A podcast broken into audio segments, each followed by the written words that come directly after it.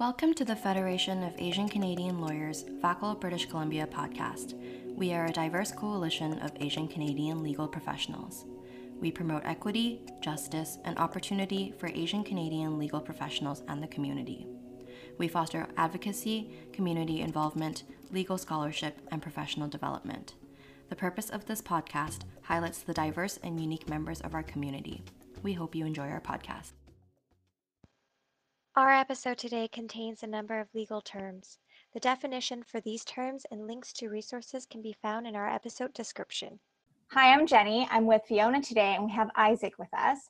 Isaac is a lawyer in the community law program. During law school, Isaac volunteered extensively with the Law Students Legal Advice Program, providing legal representation and advice to low income and vulnerable individuals.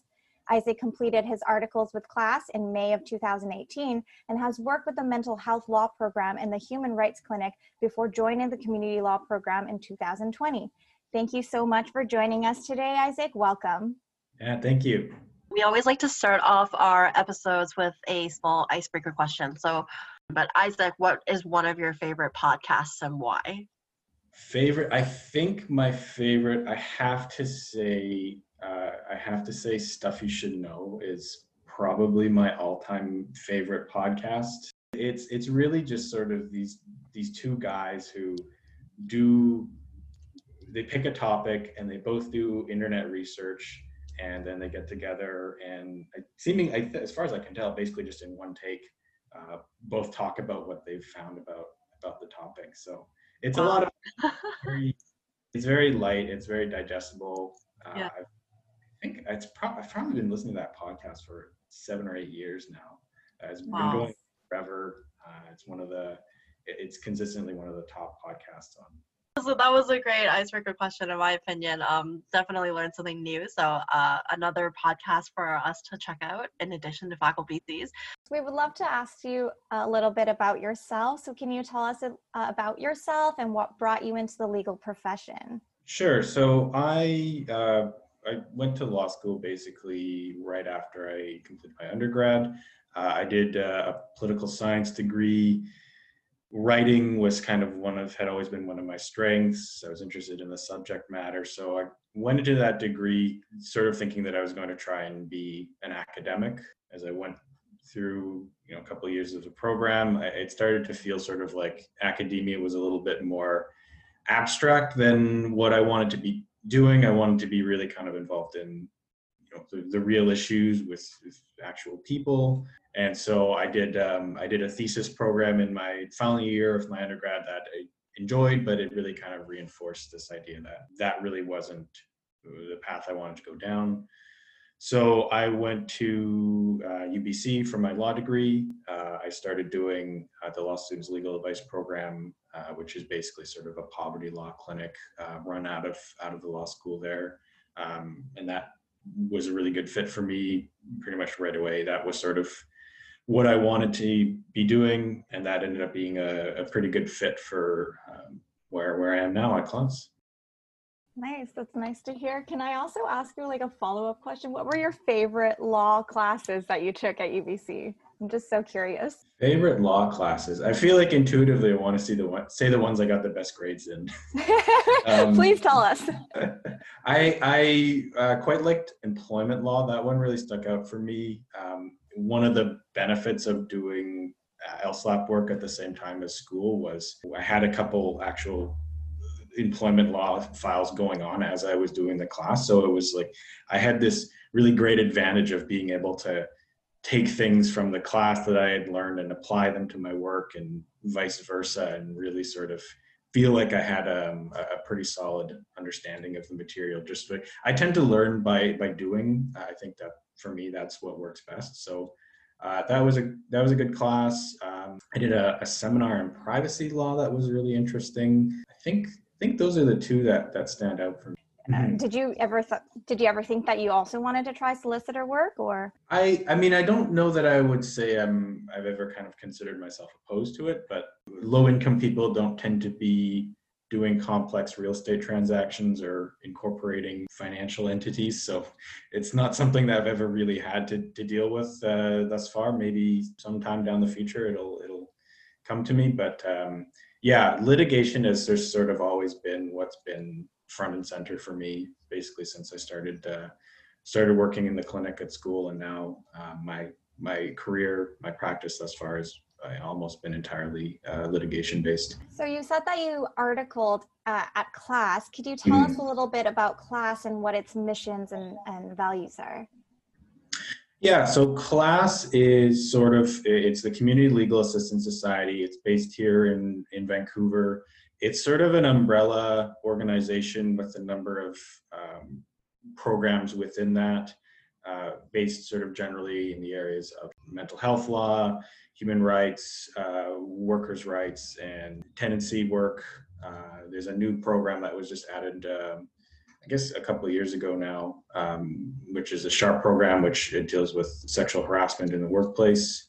So there are sort of the of the core programs. There is the community law program, which is a program that I work in, um, which is sort of an administrative law uh, slash systemic law practice. Uh, we do mostly Supreme Court work, mostly judicial review work, uh, largely in the area of residential tenancy, but also some work in the workers' compensation area, uh, a little bit of you know some mental health projects as well. There's also the Human Rights Clinic, which is where I started my career with CLAS, uh, which is basically entirely complainant side uh, human rights litigation. There's the Mental Health Law Program, which does representation services for people who are either detained under the Mental Health Act or on conditions pursuant to the criminal code provisions uh, around uh, NCRMD findings. There's SHARP, which I talked about a little bit already.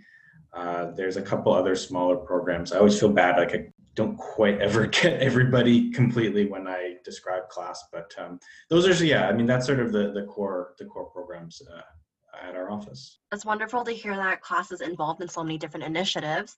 Um, so that actually leads me to my next question. We were wondering like what made you choose class and public interest over private practice? And I guess maybe in your answer, if you could talk about why you specifically chose your community law program uh, over other aspects, um, we would love to hear about that. Yeah, I, I think in on some level, I feel, you know, I feel really fortunate to be where I am. I think uh, you know a lot more people would choose this with this path if there were more positions available. Certainly, you know, coming out of LSLAP, I, I sort of I had that intuitive sense of this was the kind of work I wanted to be doing. This was the sort of clientele I wanted to be serving, and the areas of law I was interested in. And uh, CLAS was a really good fit for those things. Uh, I actually came into contact with a couple class lawyers through LSLAP um, who were very nice, very you know interesting, smart people, and so it just sort of seemed like a, a really good place to be.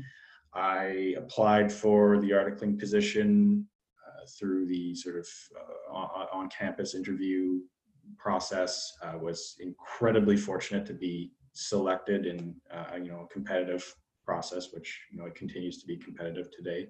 So uh, it's almost like it's i feel kind of almost weird saying that i chose this path when really you know i feel like i was chosen to, to do it and it feels you know very very fortunate to to be where i am today so and you know there's there's nothing wrong with private practice either that uh, probably is where i would have uh, where I would have ended up if uh, if not here. It definitely is an interesting career path, and we would love to hear you talk more about it. So yeah, like after after you decided to join CLAS, we are sure that you have been involved with a number of different initiatives at CLAS. And one of the ones that we noticed in our research that we did prior to this interview was that CLAS is actually involved in a lot of law reform initiatives.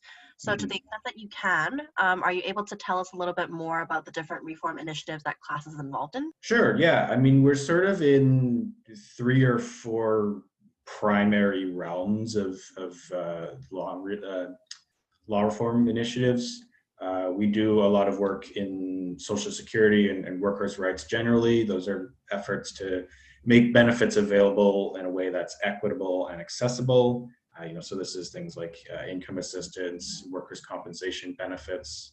Um, there's been some fairly substantial changes to those things, especially in the in the pandemic era. There's been these pretty significant expansion of uh, unemployment benefits, or you know, however you want to describe them. So there's there's that piece of it. The human rights clinic at class also does a substantial amount of human rights advocacy in workplace related cases that where a lot of uh, human rights issues come up. So that's sort of one area. There, we also do a lot of work in in housing. Uh, the housing work is actually driven primarily by two lawyers at my office, uh, Danielle Sabelli and Holly Papena. They both do uh, fantastic work in this area. There's a couple different projects. The general focus is sort of preserving and expanding protection for low and modest income renters under the Residential Tenancy Act, under the Manufactured Home Park uh, Tenancy Act, uh, just to sort of make sure that those those protections are, are there and, and remain robust for renters. One big issue that's sort of at the at the front of the focus right now concerns the time frame that renters who are ordered to vacate by the RTB um, are given. So that tends to be in most cases uh, 48 hours. Uh, there's nothing in the act that actually requires that timeline be that short. The arbitrators just seem to have a tendency to, to make orders on that time frame, despite you know what's in my in my opinion a fairly clear risk of pushing somebody into either homelessness or precarious housing. Uh, you know, that's just sort of what happens when you give a low income person two days to to move out of their out of their home and, and find a new place to live. I mean, I'm a you know, I'm a professional in a dual income household, and I don't think I could find new rental accommodation on, on 48 hours notice. Um, so there's, you know, we've had a lot of interest in in that, in sort of figuring out if there's a solution for that. Um, for that practice. Beyond housing, we also do uh, some mental health work.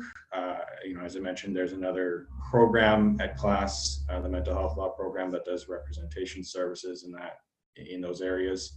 We do some work as well with individuals who are detained under what's called the Adult Guardianship Act, which, among a number of other things, grants some fairly substantial powers uh, to various agencies over people who are abused and neglected uh, and unable to seek help for themselves. In 2019, a class lawyer actually won a charter case uh, regarding the use of emergency powers under the AGA, uh, which was found to be a breach of the patient's charter's rights in that particular cl- uh, case. So uh, we do a lot of different, a lot of different things at class, both on the ground representation work and uh, these you know higher level systemic uh, systemic objectives as well.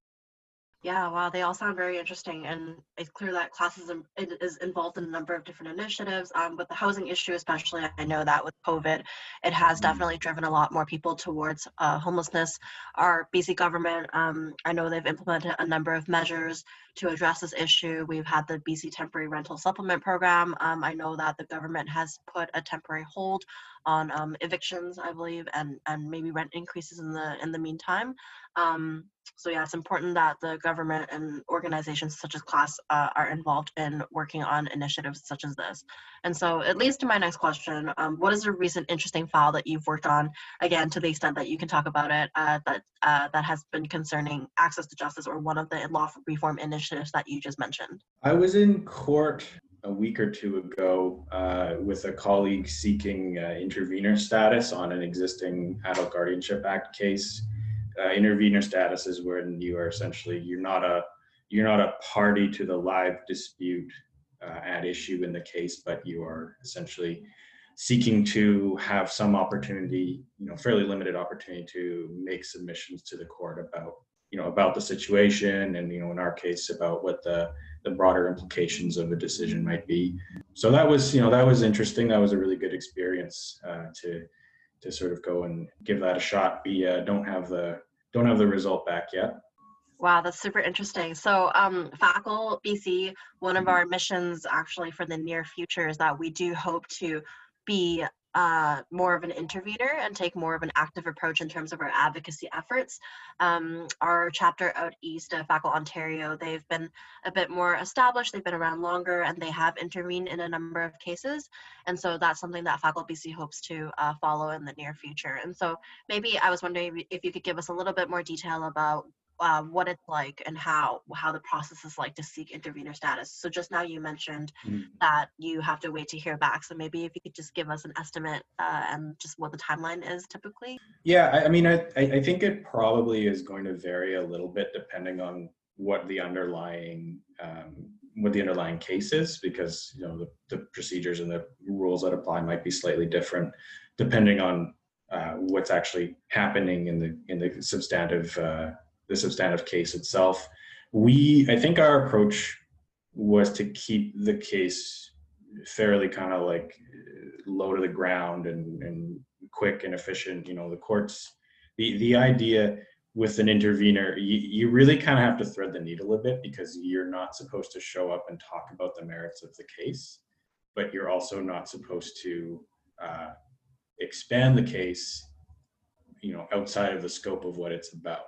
So you have you you really kind of have to occupy a pretty narrow uh, area of uh, bringing forward you know in our case uh, you know we have some particular expertise and knowledge coming coming from you know a place of being an organization that does you know probably more mental health representation than anybody else in the province uh, at least in terms of you know at the being at the the mental health review board and review panel uh, hearings uh, so we felt we had a, a particular perspective to to bring forward but yeah we we tried to keep it pretty pretty brief. The court doesn't want to have a lot of time used up by by these types of applications and by the interveners themselves.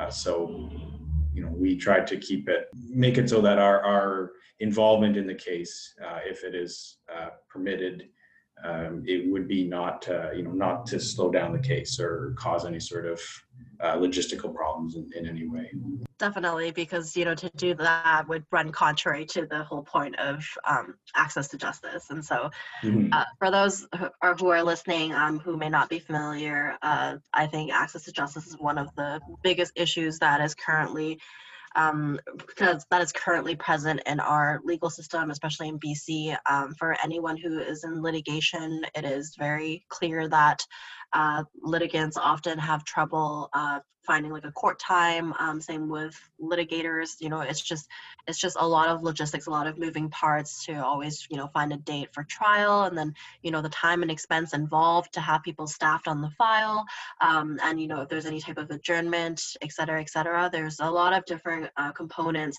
when it comes to um, having access to a court and you know having access to a judge and and even just access to counsel and so that creates a number of problems. But that being said the canadian legal system um, i think we're uh, positioned in a fortunate manner where we are able to have organizations such as class and hopefully FACL BC in the future where we can seek intervener status and be part of a case in a different way.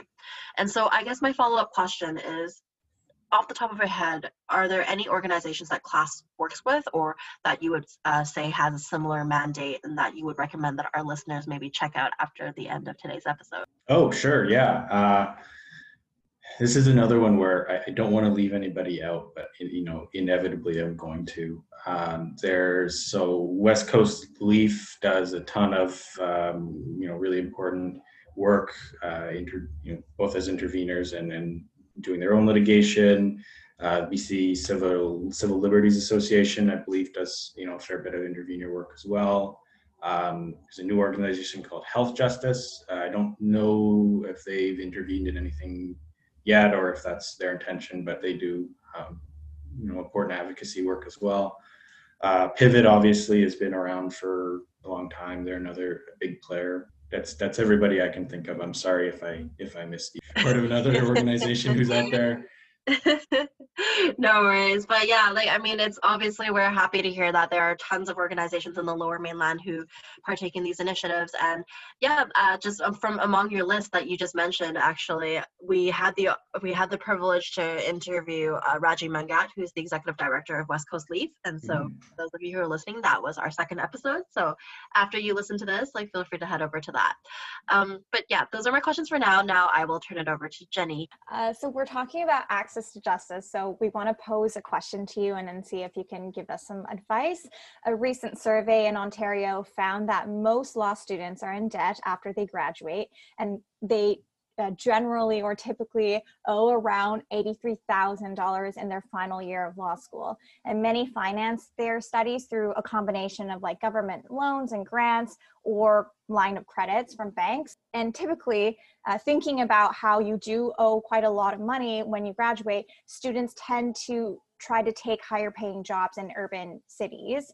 And the clumping of lawyers in these cities means that there's less resources or less uh, students who graduate and seek jobs in smaller communities that may have other legal issues. Uh, this contributes to the country's access to justice crisis. Uh, what are ways that you think we can address this issue as a country? I think there are maybe a couple different issues that are sort of interrelated in, in this situation. I mean, obviously, affordability of law school, I think, is an important um, an important consideration. I mean, when when people are graduating with with that level of debt, uh, I, I, think it does discourage uh, people from you know less fortunate financial backgrounds or just you know whatever their circumstances are where they can't uh, you know they can't take that on financially, and you know that might be you know, we could be losing out on uh, some, you know, really exceptional lawyers uh, just because of the the financial barriers, and obviously that's uh, that's not good for for us as a country. Uh, you know, the obvious solution is to make more grants available in some way. Um, but yeah, I don't I don't know that I have uh, an easy answer for that one. Uh, I think you know the issue of there being this shortage of lawyers outside of the urban environments is is an interesting one uh, I think it's you know it's really worth it for new lawyers to consider you know new lawyers and articling students uh, to consider expanding their search beyond the big cities. Uh, that was actually something that I was really actively considering before I, I secured my articles with with CLAS. I, you know I think it's perfectly possible. In fact, I know it's perfectly possible to have a good career in a smaller town. Some of those smaller towns, you know, the price of price of real estate, cost of living is is lower. So you know, I know people who have who have done that have gone out uh, outside of the Lower Mainland and you have great careers already, and they're only a, a couple years in, and you know, taking advantage of that lower cost of living and you know have a have a great uh, have a great setup, and they're really set up well, you know, going forward for the future. So I think you know there's there's a combination of um, you know maybe the you know the difficulty affording law school, but also this you know conception about smaller you know smaller towns smaller cities not being a place where you can go and, and have a career and i you know and i really don't think that's true I think that you make a really good point about the need for students to consider not only practicing law um, outside of Vancouver and the lower mainland, but also uh, consider maybe going to school in areas that are maybe outside of, for example, UBC and UVic. And so I think that is one of the reasons why the government decided to establish TRU, Thompson Rivers University, up in Kamloops. And I know in Ontario, we uh, there's obviously a number of different schools. I think there's eight now, with uh, Ryerson University recently opening. But um, yeah, there's a there's a school in Thunder Bay uh, at Lakehead University, and I think it was established for a very similar reason. Um, and you know, just as an aside, I'm also on the Canadian Bar Association National Law Students section, and one of the committees actually is to focus on establishing a loan forgiveness program. Um, mm-hmm. because I think in other programs, in other professional programs such as medical school, uh, you know, med students who choose to practice in a rural re- region are able to have some of their uh, student debt written off in a way. But as, as of my current knowledge, I don't think that a similar program exists for law students. And so, you know, that's kind of been some of the work that CBA has been doing behind the scenes as well. Um, they've been trying to push for uh, push for the law, um, the legal profession to um, to implement a similar program. And so, I think these are all very good points that you make, and I think it is definitely important in working towards the access to justice um, reform. Uh, Sure. Yeah, for sure. And I wanted to add that for for our listeners who are uh, potentially uh, considering law school, there Canada we have a number of law schools, and for example, um, Fiona and I went to different law schools, and I went to a law school. I went to Western, which is Ontario, and the tuition is higher than if you chose to go to, for example, UVic, where Fiona went. And and so like that's a consideration to also think about, you know, your finances, doing financial planning. Where do you want to end up, and which law school you pick, and it kind of fits into like when you graduate, where you can choose uh, where you can choose to work as well. Yeah, so on that point, I actually did my first year at Windsor, and then I transferred to UVic, and you know, I didn't realize until I arrived uh, back in BC that my tuition had been cut in half, uh, thanks to current rules where our tuition is capped. So we'd love to ask you uh, some questions about tips for the legal professionals um, in terms of representation. As of now, law is still an overwhelmingly white and male profession. What are some general tips that you have for racialized individuals in the legal profession? Um, I have a mixed uh, ethnicity background, so um, you know my I have Asian heritage on my dad's side, and I have North American on my uh, on my mother's side. So you know I, I don't want to rail against the the white males too much but some people would say you know I'm arguably kind of one of them, but you know I think um, especially as a young lawyer, it, it, can be a really common experience to sort of not be taken seriously either by clients or by you know opposing counsel. Uh, and I think you know to me, uh, there are a couple things that are important to do as much as you can to really kind of counteract that. Which is you know I think the first thing is just work you know work hard, try and develop that self confidence that comes from really knowing your area of law and really having thought carefully about your cases. Uh, knowing your stuff can be a really sort of powerful tool to, to you know, counteract some of these discriminatory or, or prejudiced uh, perspectives that can be uh, levied against you. It's not necessarily fair to put all the burden on you, sure. Um, you know, definitely acknowledge that. But, you know, my experience has been that, you know, generally that can that can work. Uh, you know, if you can establish your own credibility as a as a professional, even if you're early on in your career, that can uh, that can really help uh, in, in, dealing with some of these issues. I think having having a mentor or having a you know a network of mentors who are really invested in your in your success and your well-being, uh, you know that can be really crucial. Uh, because it's always helpful to have somebody to just discuss your experiences with you know sometimes it's hard it's hard to know when somebody has crossed the line with you or whether you know because we do you know we work in an in an adversarial situation and people are people are are, are tough and it can be it can be hard to know what's okay and, and what's not okay in the context of of that sort of really unique interpersonal situation. So i think having somebody to to talk with and, and really kind of help you understand uh, where you're at um, in some of these situations is helpful. Uh, and then having a support group, uh, you know, whether it's uh, within your professional life or outside of it, is also, um, I think, a, a big thing uh, to sort of deal with. You know, the emotional, the, the, the it can be very difficult uh, emotionally. You know, whether in the, in the, practice of law or dealing with, you know, being being a racialized person it can be it can be stressful it can be you know anxiety inducing. And so to the degree that you can find people that uh, you're comfortable with uh, leaning on for for that level of support i think that that can be a big help.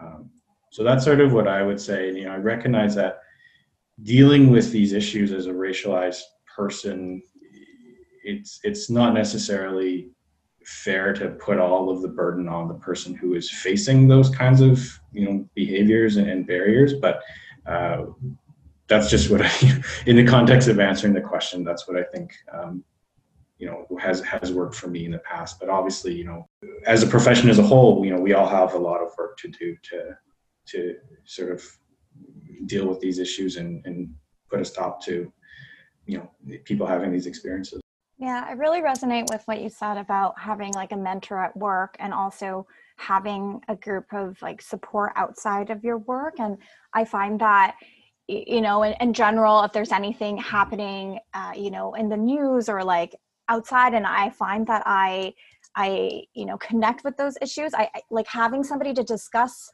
um, what's happening outside is really helpful. Like it helps me put into perspectives, helps me learn how to deal with what we're experiencing. And and so i i would say that those are really great recommendations. Thank you Um, and Isaac, I just want to say thank you for, uh, I guess, raising your point earlier about how you come from a mixed um, background. And so I actually want to dive a little deeper into that. And just from my experience uh, interacting with some of our board members uh, at FACL BC, we do have a few board members who are also of a mixed background. And, you know, from time to time, I do hear that informally they may talk about experiences that they have faced as a, as a, um, as a legal professional with a mixed background. And so I was wondering if you could maybe talk about whether you have faced uh, any type of experiences because of that, um, or you know, if you feel like that has impacted your way of practice at all.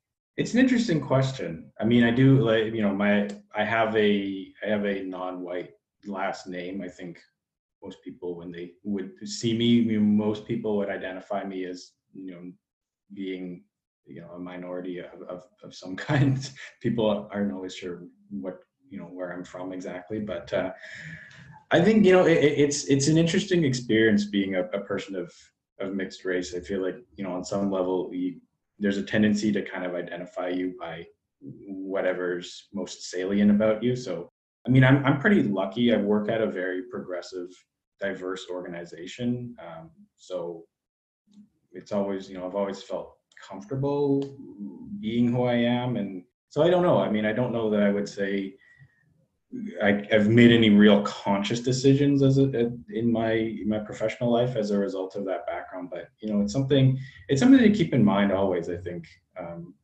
just to be you know aware about who you are and who other people think you are based on what you look like. Thanks for sharing with us. And so that actually leads us to our closing question for you. We were wondering if you could share with us that what like what do you find rewarding about your work? It, it can really vary from from case to case what you get out of it. I mean, there are some cases where you know the, there's always a there's always a big uh, a big stake for the client, right? I mean, I think one of the one of the most challenging things about law is that people don't generally go to a lawyer unless at least in, in, in the areas that I practice, they don't go to a lawyer unless something has gone really wrong. Um, and they're very upset about something. I mean, most, you know, most people who are low or modest income don't really have access to, to lawyers, uh, you know, on a regular, on a regular basis. So when, when you can get that resolution to a really important problem uh, in somebody's favor, um, that can be very, very gratifying uh, and uh, you know other times it's other times it's just the nature of the work uh, and and coming up with either the right strategy where you feel like you've really sort of sorted out what what was the best way to navigate your client through you know a complex situation or just coming to a conclusion on uh, you know an understanding of a point of law that's difficult. I do you know i'm i'm in fairly new into an administrative law practice uh, in maybe the most challenging province in the country to do administrative law, you know, in, in my opinion. So sometimes, sometimes uh, it can be really gratifying to, to feel like you've just sort of figured out how the law works in general, because it's not, you know, it's not always intuitive. It's sometimes it's very difficult. So yeah, it can be a lot of things. Uh, and I think that that's, it's an important part of being happy in your practice and happy in your career is, is knowing what, uh, gives you that that sense of satisfaction and um, being in a place where where you can get that you know, fairly regularly.